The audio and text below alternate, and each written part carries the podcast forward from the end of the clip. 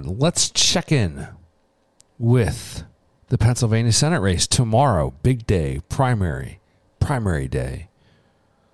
Um, big, huge poll that was out that showed a statistical dead heat 28 27. Oz and Barnette. That's out today uh, with uh, McCormick kind of languishing at around 11 or 12. So we've endorsed Barnette. Um, I've look, we've searched far and wide. There's nothing I don't like. I mean, we've looked. Yeah, is she uh, uh, an outsider? Sure. Um, does she have a a so-called quote unquote record? No.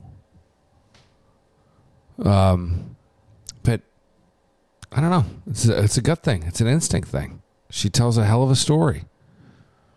I think she's going to represent Pennsylvania well. Represent your interests well, Pennsylvania. Um, maybe Oz would, maybe McCormick would. But you know, I at I look at their opponent, this guy Fetterman. By the way, he had a stroke. the Democrat, I mean, poor guy. He's a big dude. I, I, was reading up on him about who uh, the Republican winner would face, and John, this guy John Fetterman, is going up by like thirty plus points, so he'll probably probably win. But then, uh, then I just found out he had a stroke over the weekend. Seems to be okay. His wife uh, announced it on their Twitter feed. Here she is. Okay, so I told John he needed to get some rest now, but there were a couple more things we wanted to let you know. John had a stroke that was caused by a clot from his heart being in an irregular rhythm for too long. Fortunately, the amazing doctors here were able to completely clear the clot and okay, entirely reverse the stroke. They also got his heart under control. The good news is he's feeling much better, and the doctors say he's well on his way to a full recovery.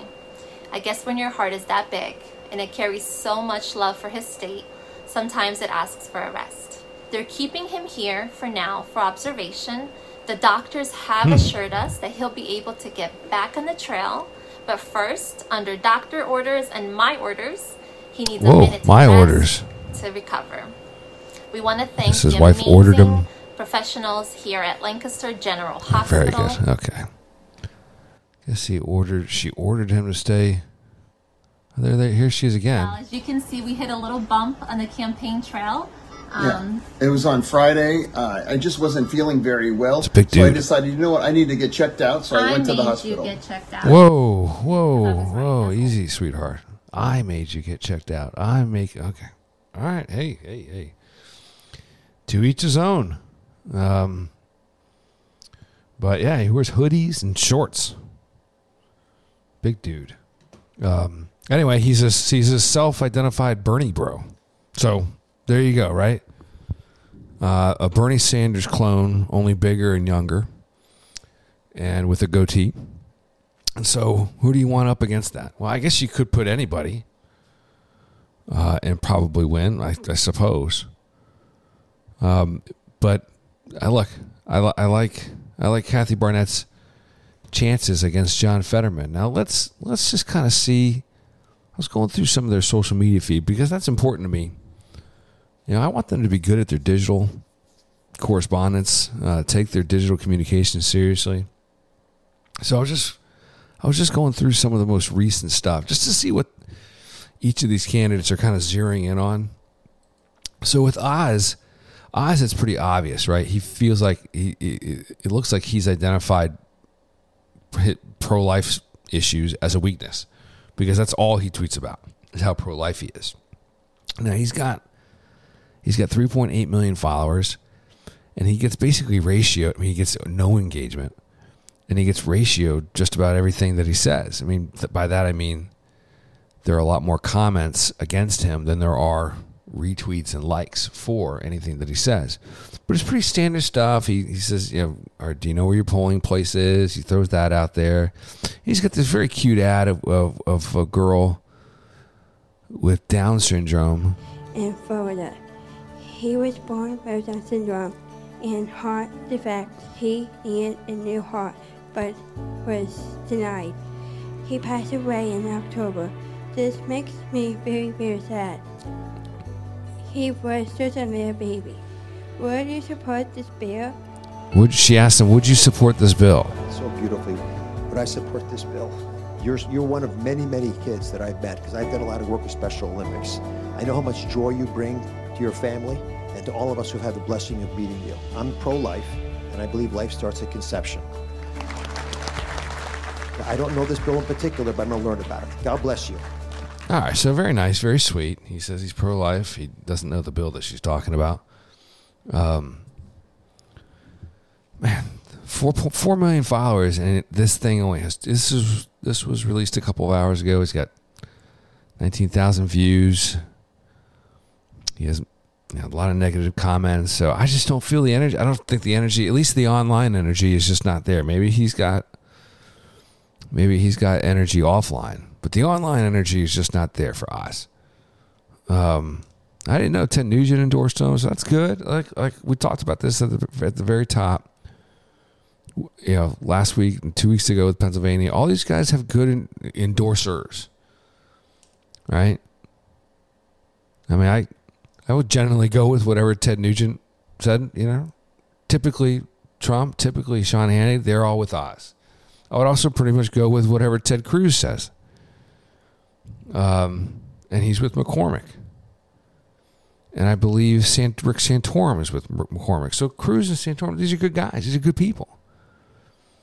Um, so they kind of all that stuff just sort of cancels each other out. I mean, now again, Oz is a lot of pro life stuff. So he sees a weakness.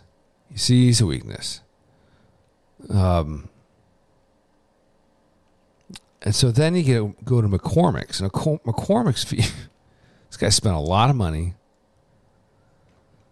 Someone reported that he had spent about twenty-five million dollars. This is the kind of communications that I just can't stand. These are errands. Um, and Oz does a little bit of this too, but McCormick does a lot of this. And so he just, to me, it just goes to show you that he's not running his own accounts um, or at least he, he doesn't even have time to dictate what he wants to say. But all of his social media communications are all basically interviews that he's done and asking you to go watch the interviews. Um, you know, always good conversation. Um, let's see. I've I've always been America first. That's what he's been talking about. I'm America first. I'm America first. So it's kind of over poll tested, I think. It's a little cringeworthy. It's a little too. Um, I appreciate the fact that he he wants to declare that he's a combat veteran. I, I oh, thank you. He's got the same type of you know. Do you know where your polling location is? He's got that stuff. Uh, he's got the Ted Cruz. Now here's an ad. Here's his last ad. Let's see this. I am incredibly optimistic about our future. Okay. This is the American story. We get to the edge, we pull ourselves back. I come to you as someone Dave McCormick, true True. Pennsylvania. I'm asking for your vote. The stakes couldn't be higher because the country is headed in the wrong direction. Okay. And the weakness that we see in our leaders, the wokeness we see in our institutions, our schools, our military, our businesses, it's taken our country in a path that we're not going to recognize. It matters who you pick for this Senate seat. This Senate seat is the most important race Pennsylvania in uh, okay. I mean- because this will determine Trying to. whether you have a strong conservative leader in the Senate, someone who will fight for America First policies, someone who will stand up and know what to do on day one.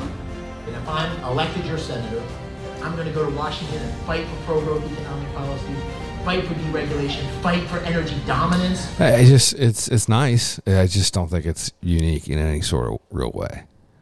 Um, I mean, here he is again. Great, you know, just three hours ago. Great to start a full day on the trail with Alex Marlow and Breitbart News. Listen here and remember to get out and vote. Don't give people an errand. That just it just it just tells me that communications professionals are running his accounts uh, because they're promoting that he that they're booking him. It's kind of what that signals to me. So yeah, they don't have anything real original or authentic to say. They're just promoting the fact that he was just on the air. So, I, but and that's why he, he's got five thousand followers, and um, no real engagement. Now Barnette, on the other hand, where'd she go? She's got now he's talked about Oz. Oz has about 3.6 million followers. Barnette has 164,000. And the online energy is just through the roof. Everything that she throws out there gets um, four figures plus of retweets and likes. Very enthusiastic. Um, looks authentic. She's she's she's got a whole var- wide variety of issues that she's trying to tackle in the closing uh, closing hours here. She talks about never allowing anyone to defund the police. Uh, talks about you know takes a jab at Oz. Um, you know calls basically calls his campaign a charade.